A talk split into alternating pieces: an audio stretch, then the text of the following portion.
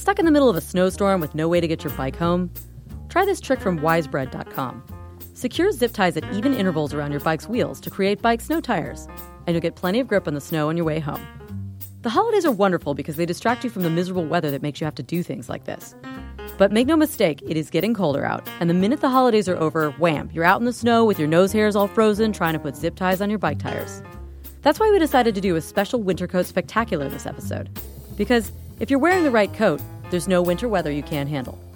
First up, we talked to Nick Myers, director of the Mount Shasta Avalanche Center out in California, and incidentally, a former Popular Mechanics cover model. Nick spends a lot of time rescuing folks from conditions they were not prepared for, so he tells us how to match your clothing to your activity. After that, we talked to Gary Smith, the CEO of Polartec, about the differences between different types of technical fabrics and all the ways Polartec tests coats with soldiers from the Special Forces. I should note here that what he says about Special Forces may make you thankful for your boring desk job. We don't want to make you feel too sad that we've got a long way to go until summer, so there's also some weird and crazy stuff on this episode. For example, Kevin calls the actual Orkin man for help with something called a super mouse. And we also test a crazy fitness device that looks like a ping pong ball attached to a drill The holidays are coming, y'all, and so is some really gnarly weather. Throw on a pot of cider and bust out your web browser. I'm your host, Jacqueline Detwiler, and the most useful podcast ever is in the market for a brand new coat.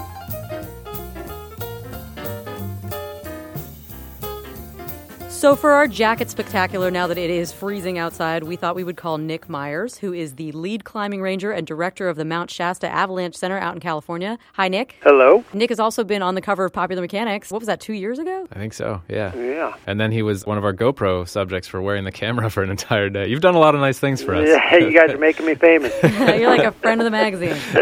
So, Nick, you are cold a lot, presumably. Is or that- in the cold a lot, maybe. I am. And we wanted to talk about jackets because it's getting really cold. And for you, what do you wear when you go out to work? Do you have a bunch of different jackets or do you just have like one go to or what do you have? I honestly have a bunch of different jackets, and I'll generally pick the jacket that, you know, is going to best suit the activities. You know, in my job, I'm outside a lot and exercising and moving a lot, and so with that, the idea is that you're creating some warmth and getting the blood moving and maybe even sweating a little bit. And so it's really important for me to be able to regulate my body temperature quickly and easily. So the jacket that I generally take is like a heavy duty shell type jacket. Has a couple pockets, you know, just down like hand pockets and then one chest pocket. It's a waterproof shell that essentially goes over the rest of my layers. So whatever I've got underneath, whether it's a down jacket and some fleece and some polypropylene or something, it's going over the top of all of that stuff. And I can adjust my layers underneath. If it's raining out or windy or whatever, I still can put my shell on over the top.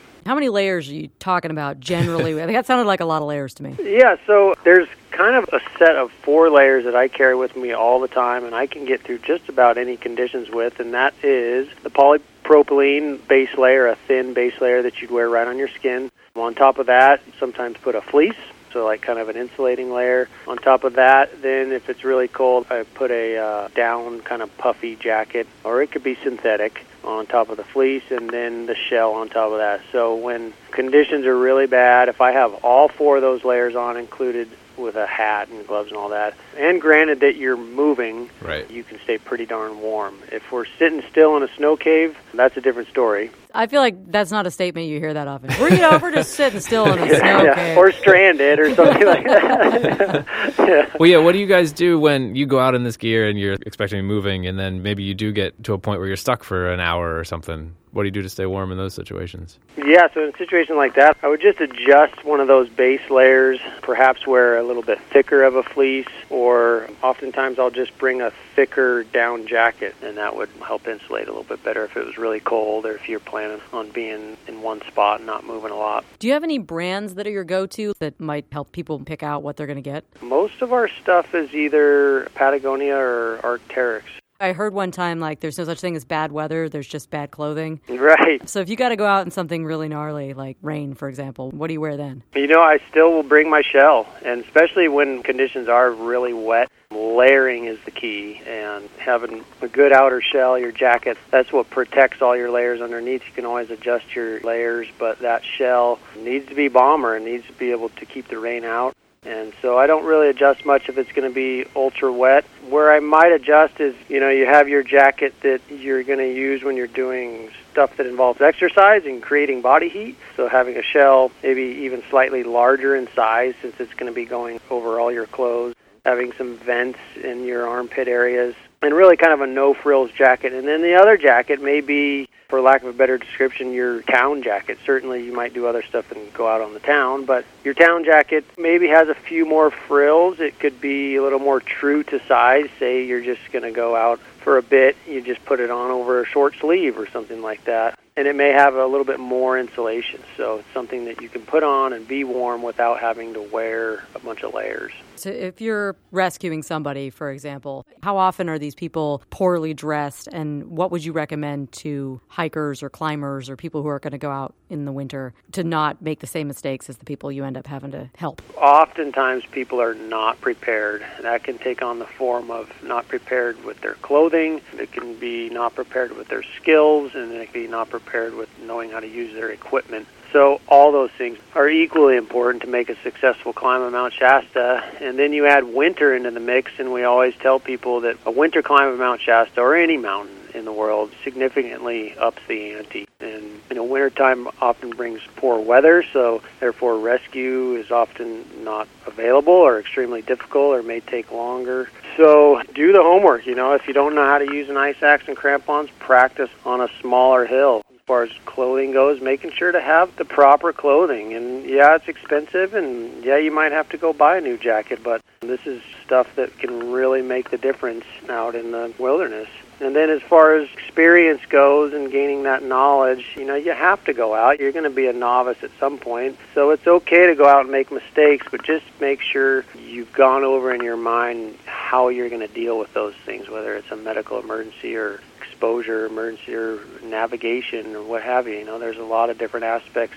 of a trip that can go wrong, and having a plan of how to deal with something if, if something does happen. Right. Very handy advice and true kind of everywhere. All of this stuff that I've been mentioning applies to all aspects of life and adventure. It doesn't have to be necessarily just up on Shasta or whatever. Thinking about consequences and how you're going to deal. Awesome. Well, thanks and uh, have a safe and warm winter. Thanks, you guys. Happy holidays.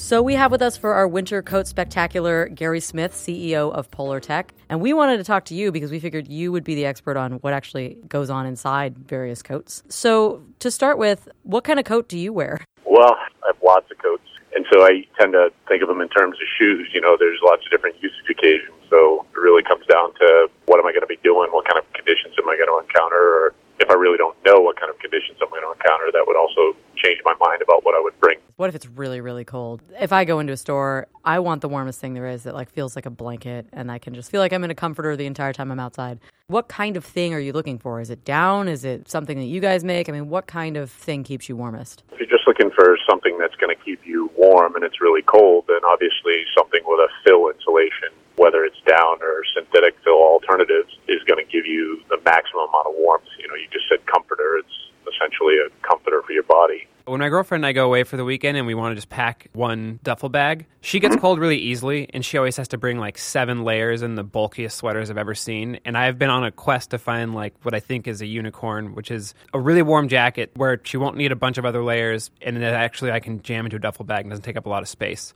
Yeah, that's increasingly, I mean, with modern technology, you can have a tremendous amount of warmth without weight and you can get some decent compressibility so you can mitigate that a lot of the modern synthetic fills have a relatively high amount of compressibility to them. You don't need to start out looking like the Michelin man. the other factor is, are you going to generate any of your own body heat? So obviously, if you're just walking around shopping in, in Manhattan or going in and out of stores, you know that's one thing. But you'll see folks carrying those when they're inside because they overheat fairly quickly because they don't do a good job of exhausting body heat. Right. Are there certain words to look for when you're shopping for a coat, like impermeable versus water resistant versus sweat wicking or breathability? I mean, are there actual industry wide standards that anyone adheres to? Unfortunately, no, and that leads to a lot of confusion on the part of the consumer. And so, let's take, for example, so called waterproof breathables. They're not actually breathable in the sense that you and I, as human beings, breathe air they will move moisture from the outside, but only if you build up a pressure differential. And so you look at something and you say, well, breathable, that implies that there's some measure of comfort, air transfer, but doesn't really happen. And so those types of garments are fine if you're in the conditions that they were designed for, but if you're not, if you're doing anything in between or you're generating any kind of body heat yourself, they're going to become fairly uncomfortable fairly quickly. It tends to be the first mover in a given space gets to set the standards, and obviously they set those standards towards whatever technology it is that they're trying to push. And so a word like breathable is probably the most misused word in outerwear, certainly as it pertains to waterproof garments.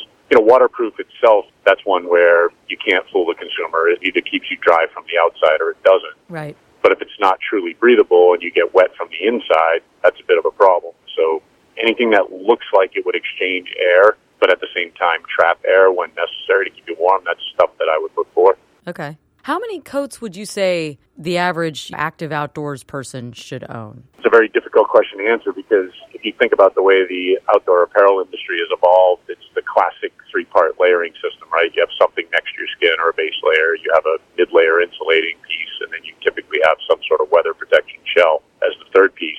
More often than not, your mid layer is your outerwear because you're typically only wearing that shell if it's absolutely necessary. If you talk about jackets, you know, at a minimum, you should have something that's, you know, an insulating piece and then something that has a high degree of weather protection. Nowadays, there's plenty of technology out there where you can buy one jacket that has both. But the key being, if it's not really breathable, truly air permeable, it doesn't really work as a twofer because oftentimes you're going to take your shell off if you don't need your shell so that you can have that higher level of comfort which is really all about the breathability aspect of it. From a scientific standpoint, you know, even Polartec on your guys' website, you have the fabrics organized into base, insulation, protection. Just in broad strokes, what's technically different between a fabric for a base versus for insulation versus for protection? So, if you're talking about a cold weather layering system, the base layer that you want next to your skin, moisture management is key, specifically keeping you dry because we sweat as a species for evaporative cooling purposes.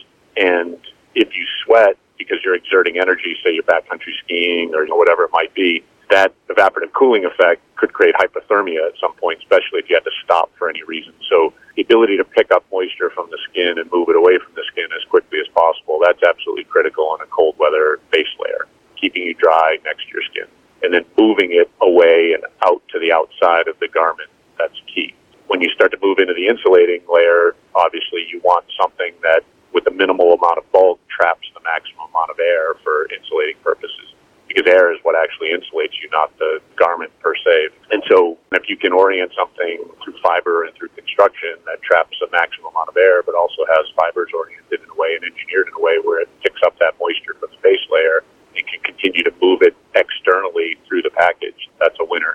And then when you get to your shell, your third layer, your weather protection layer, true air permeability is key not just a, a claim of breathability. And you know, waterproof's easy. Humans have been able to make waterproof garments for hundreds of years, but in a modern context, in a lamination system, being able to not only keep you dry from the outside, but able to move air through the package again, so you keep that internal moisture moving through the system, so it gets to the outside and dries and keeps you comfortable. So, how do you test these things? We work with the U.S. military as well as commercial accounts, and one thing that's great about the U.S. military is they can do things to soldiers that civilians are not subjected to. So, SOCOM, the Special Operations Command, U.S. Special Forces, they have a an Alaska cold weather testing center, and one of the things that they focus on is dry time because a special forces operator they don't want to talk about waterproof because they're going to hide in water they get wet on purpose so what's really important to them is dry time so they'll take a soldier and they'll put them in whatever they're trying to test for equipment and they'll submerge them up to their neck and wait till their body temperature drops to near hypothermia, then take them out, and then time how long it takes the soldier to walk the entire package dry. Wow. When your gear is up to that type of a challenge, then you know you've got something that certainly is going to be fine for any commercial application. Right. Yeah, for the guy who's going camping and just got rained on a little bit. Yeah. Well, thank you so much for talking to us and have a happy winter. Same to you.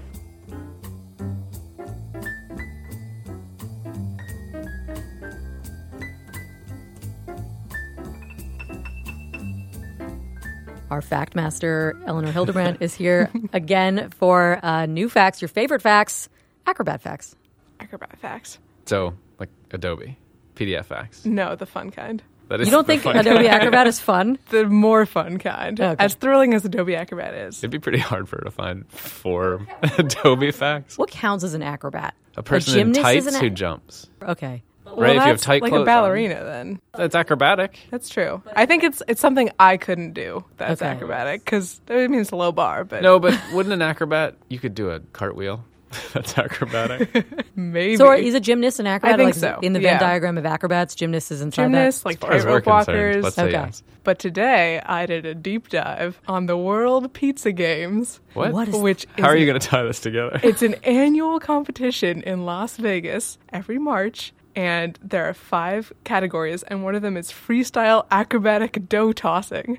And it's literally acrobatic routines, five to ten minutes, set to music. like instead of that ribbon, they, they have they dough, pizzas. but it like mm, it- that sounds amazing. it's It does sound this cool is to my watch. only fact because I spent so much time watching the YouTube videos. It's, Do they do like Acrobat backflips? Fact. Yeah, they're backflips. Sometimes What? they're blindfolded, and the pizza dough like stretches out, so they like cool. switch out the dough. If they have like ten Oh, if it different gets too dough balls. big, you grab exactly. ball. Do they then cook it into? I mean, like what's no, included you wouldn't. in the judging? You wouldn't want to eat that. Oh, it gets on I their think it's- feet. It's, just like But if it gets good on a regular pizza man's hand. Yeah, right? but they're not like They're doing touching like, the backflips ground. And stuff. yeah, Yeah. maybe discount. Discount pizzas. This is an acrobat pizza. I don't know Yeah, if like you it's want been touched by feet, and How did you find this? That's a good question, but aren't you glad that I did? I'm so glad that you did. so there are 30 days left to register for the 2018 games. should we enter Eleanor and the pizza? Yes, yes. Do you have to qualify? You have to work for like a pizza restaurant or pizza making place, and Oh. you have to pay like sixty dollars to enter. We have time to get you a job. There's the new pizza place in the mall under the subway next to us. Oh, that's right. We and can get they you a do job there. like spinning, This flaming is taking pizzas. a turn I did not anticipate. That's what happens when you only bring one fact. do not enjoy. You bring one fact, you get farmed out to a pizza place. and next thing you know, you're doing backflips while I throwing mean, dough. first place is a thousand dollars. Yo. That's, you know, It's not That's bad. no small I'll money. buy a lot of new tights for your acrobatic routines. Exactly. I don't think you have to wear tights. If you But want to be an acrobat, by our You really definition, should, though. Yeah, that's your fact. And that's that's fact. and that's been acrobat facts.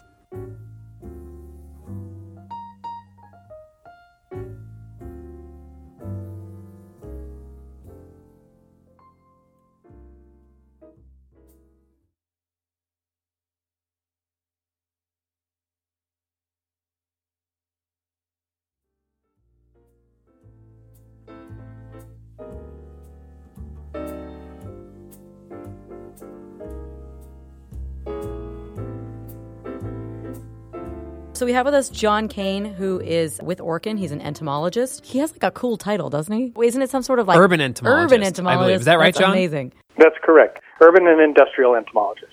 Which uh, what does that mean exactly? Basically, I'm one of the chief scientists for Orkin. I cover nine states. I serve as their division technical director for the Midwest, as well as their science guy. So we are calling you with a very specific problem. Kevin has maybe a mouse. And I think it's smarter than I am.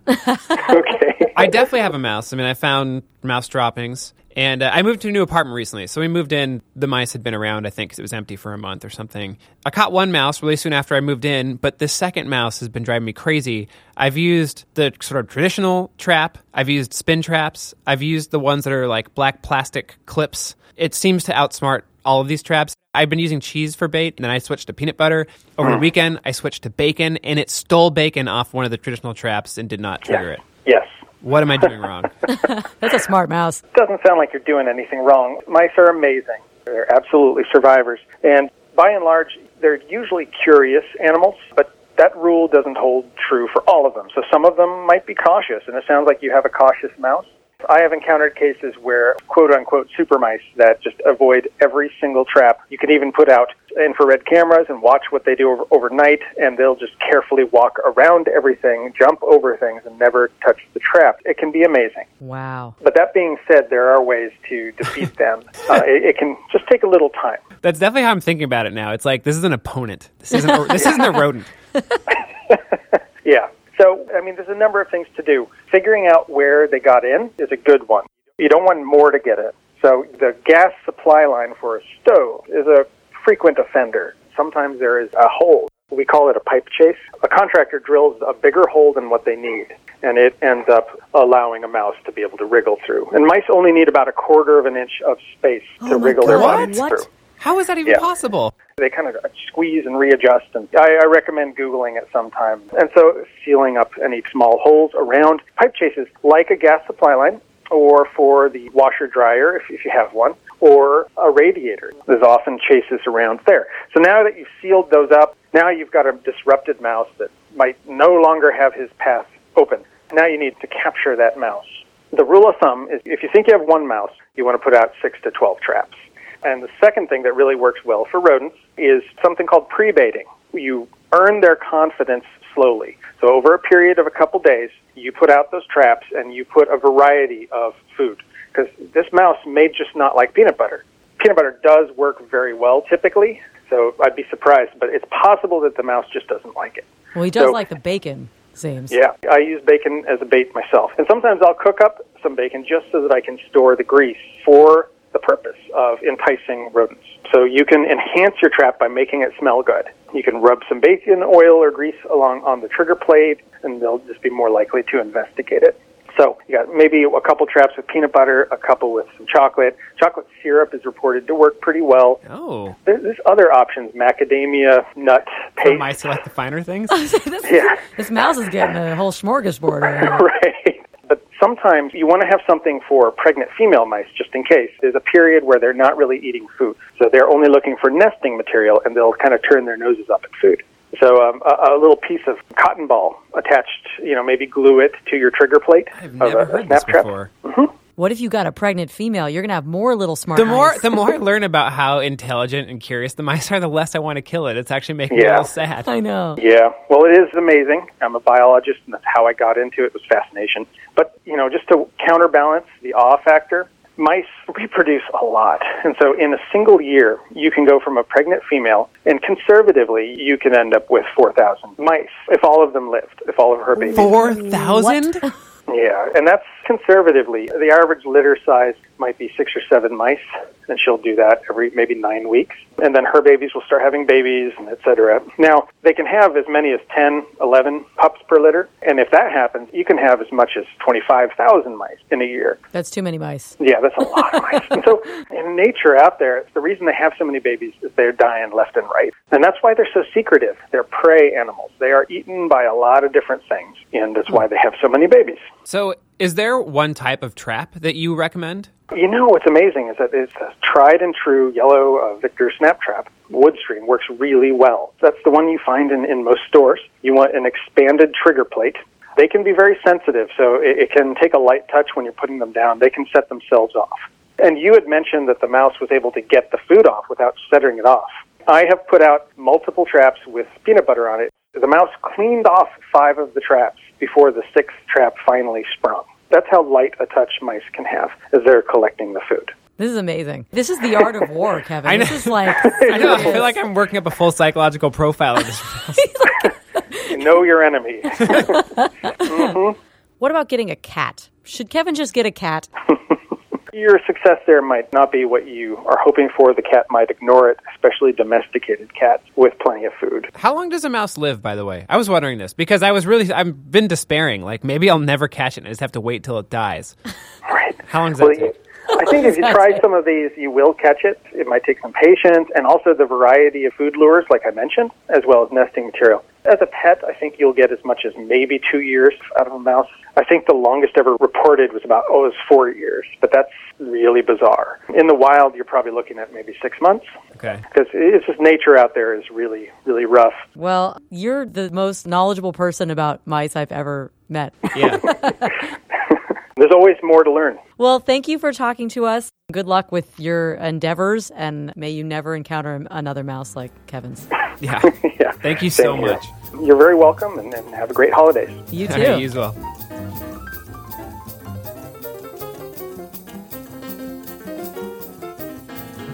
Peter Martin has a bunch of chair problems. I think we were One. calling Bunch one of chairs, one problem. Bunch of chairs, just one problem.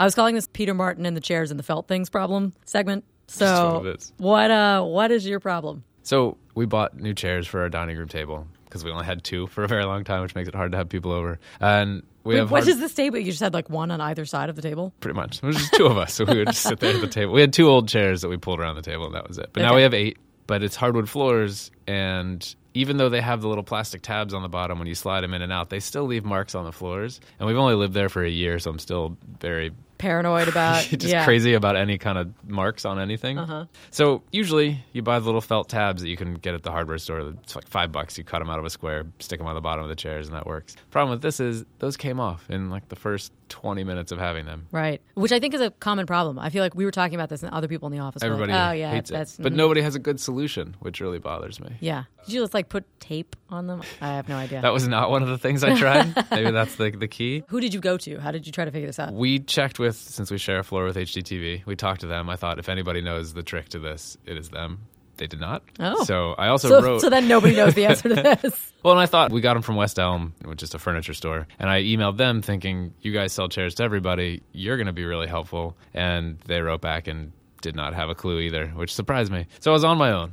But I found a few options just online, and then also my wife and I talked about it and kind of guessed a few options because you can. Yeah, pretty right, right. straightforward. You figure it You're out. like, here's a problem. Yeah, it's like a monkey with a tool. You're like, okay, here's the problem. The ants are over there, and I need to eat them. So So I tried a couple of different things. One option was to super glue the tabs to the bottom of the plastic. uh-huh. To super glue these the felt the to the bottom. these are bottom. the felt ones. Okay. Yeah.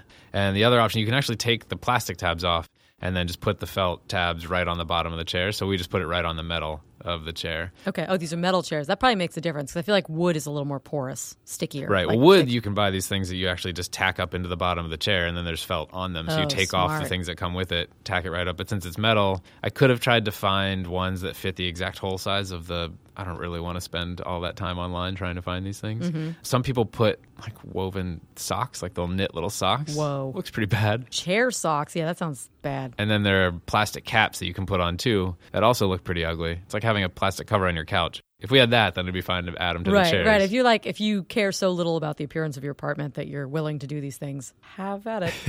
Uh, and then why would you care about your Well, you- floor? You, could maybe, I don't know, if you're like a really, It could really cute. hip, you could crochet your own like cool chair socks Maybe. somehow. I am don't not know. really hip. I couldn't do that. Yeah. But our two options really worked well. So I think I've So solved this both? for everybody. Yeah. Okay. And this morning I slid around on the chairs as much as I You could. slid around on the chairs. I had to sort of rush this test because I forgot to do it until last night. Uh-huh. So take the plastic things off. So that was the one option. Sand off a little bit of the paint that's just on the bottom of the metal just to give it a little bit of grip and then just put the it has its own stickiness. I didn't want to super glue it to the bottom in case it's a bad move and then we're stuck with that uh-huh. thing on there. But the adhesive on the bottom of the felt worked great and that's there. And then the super glue on the bottom of the plastic tab also worked, but then it's taller. It looks a little uglier. I think with taking the tab off, you can also if you cut it exactly to the bottom of the thing, you don't really see it as much. Mm-hmm. So that was the one that worked. So yeah. Cool. So if you're scratching your floors, take off the little plastic tabs easier than I thought. I thought they were built in or super glued on themselves, but they're usually just stuck in a tab on the bottom. So pull them off the pliers, sand it a little bit, and then stick the tab on the bottom there. So problem solved. Stop Yeah. wrecking your floors. Yeah.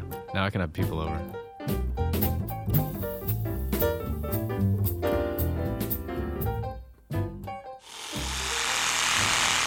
What is that thing? Sounds like a power tool, doesn't it? It looks like a hand mixer that Jack Bauer rigged up to torture a suspect. yeah, it really does look like a torture device. That is insane. It looks like a reciprocating saw with a Nerf yeah, ball but on that's harder than a Nerf ball. So you hold it in your hand, and on the other Hefty. end is it's this ball that goes up and down very, very quickly. And so you put it over your muscles or sore muscles, and as the pitch is from the guy who invented it, the ball moves up and down on your muscle at a frequency that achieves a similar effect to foam rolling, you know, where you put pressure on something or like getting a really tough massage on sore muscles. Okay. but without actually activating the pain receptors or making it hurt the way Oh, that sounds good. it's supposed to do that same thing. And so the you know the endorsements are from like athletes who need to boost their recovery time. The guy's story is that I think he had a motorcycle accident and he was looking for a way to help himself heal more quickly. And I thought it was kind of okay. It's an interesting idea. We see a lot of nonsense medical devices that come through the office. Yeah. But I was looking into it, and you see these photos of guys on the sidelines at NFL games using it. using it. And what's this thing called? Theragun. Theragun. Well, that's a one good name for it. It looks kind of like a weird gun. Yeah, That is a really serious piece of equipment. How much does this thing cost? it's expensive, six hundred bucks. Oh my god. It basically is like a power tool until you actually see how you're supposed to use. it. You squeeze the And it's like an adjustable front, so you can make it point out like a straight gun or point kind of down. yeah. I have a tight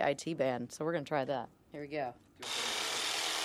I don't know. That hurts. Don't put pressure on it. He was telling me you just kind of hold it against your skin and just let it do its thing. Okay. You don't have to push in or anything like that.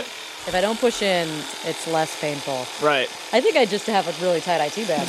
Try it somewhere else. Maybe it's better there. Let's try it on this IT band.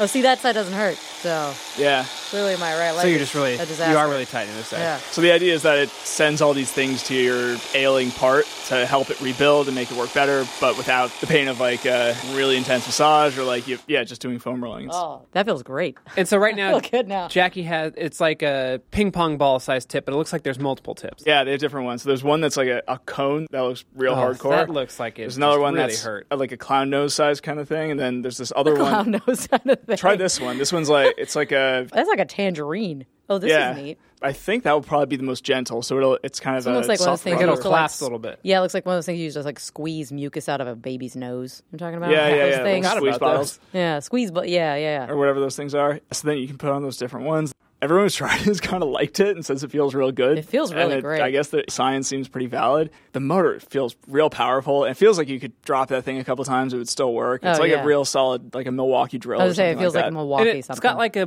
battery packs and a charging station that look like batteries for like a Makita. It does seem like it might be hard to do on yourself in certain places. That Yeah. would be something I'd maybe say because, like, a lot of people have back problems. How are you going to do this on your back? You know, you could. Yeah. But uh, I think maybe be helpful if you have a friend or a significant other or a coach or somebody like who's tape it to a banister and like, Just a, like like, a- a like a grizzly bear. bear.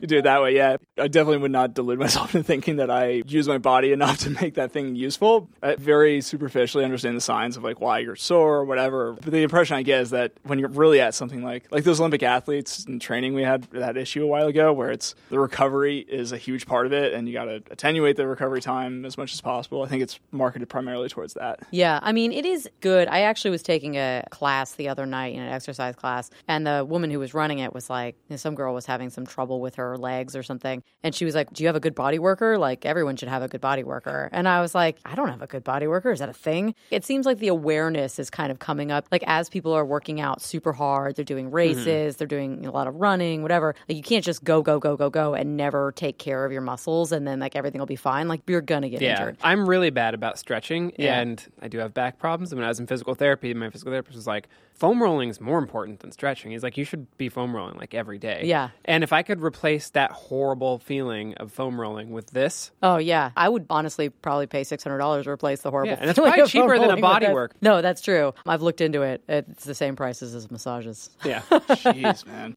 So, Kevin, would you buy this thing? six hundred dollars is a lot. You and I have talked about this actually. That we're thinking of doing the nine plus one thing for the Mm-hmm. marathon. What's nine plus one? So in New York City, to get into the New York City Marathon, which is a race that is much beloved and difficult to get into, you can run nine races in one year and then volunteer at one. Oh, that's how you Then qualify. you're given, yeah, guaranteed entry for the following year. If you're somebody who lives here and you're very involved in the running community, Yeah, then you it's- get a then you, you then you can get a way in. Yeah. Okay. But Got basically, so I think I'm going to do that next year, which means nine races over 12 months. Like my race frequency is going to get higher. I'm probably, if I stretch at the rate I'm stretching now, I'm going to die. Right. So- I'm going to actually just die.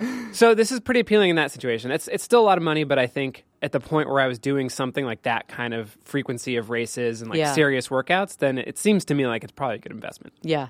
Alex, what do you think? I don't think I'm the demographic for it, but whenever I look at Extreme something, video gaming, you could use it on your thumbs. so I don't have to have that wrist thing that Maybe pro gamers s- carpal use. Carpal tunnel. It happens. Yeah, the repetitive motion from something like that. Remember the Hitachi magic wand that like Oh, was supposed yeah. to be for like massaging yourself, and it's like this is not that far from that idea.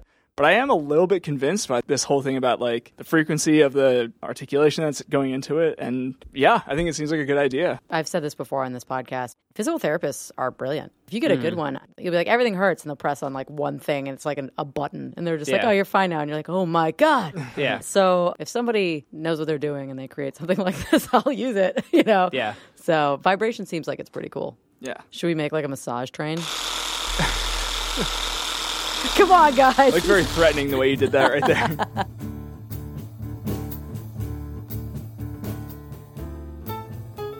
That's our show, y'all. The Most Useful Podcast Ever is produced by the staff of Popular Mechanics and edited by Brandcasters Inc. at www.brandcastingu.com. We'd like to thank Sarah Bentley and Andy Bowers from Panoply and Popular Mechanics editor in chief Ryan D'Agostino. Please subscribe to our show on iTunes. While you're there, leave us a comment. We'd love to know what you think. And if you want to read more about life hacks of all sorts, you should check out our website, popularmechanics.com. While you're there, you could subscribe to the print and digital edition of Popular Mechanics magazine for just $13.99 a year. I'm Jacqueline Detwiler. Thanks for listening.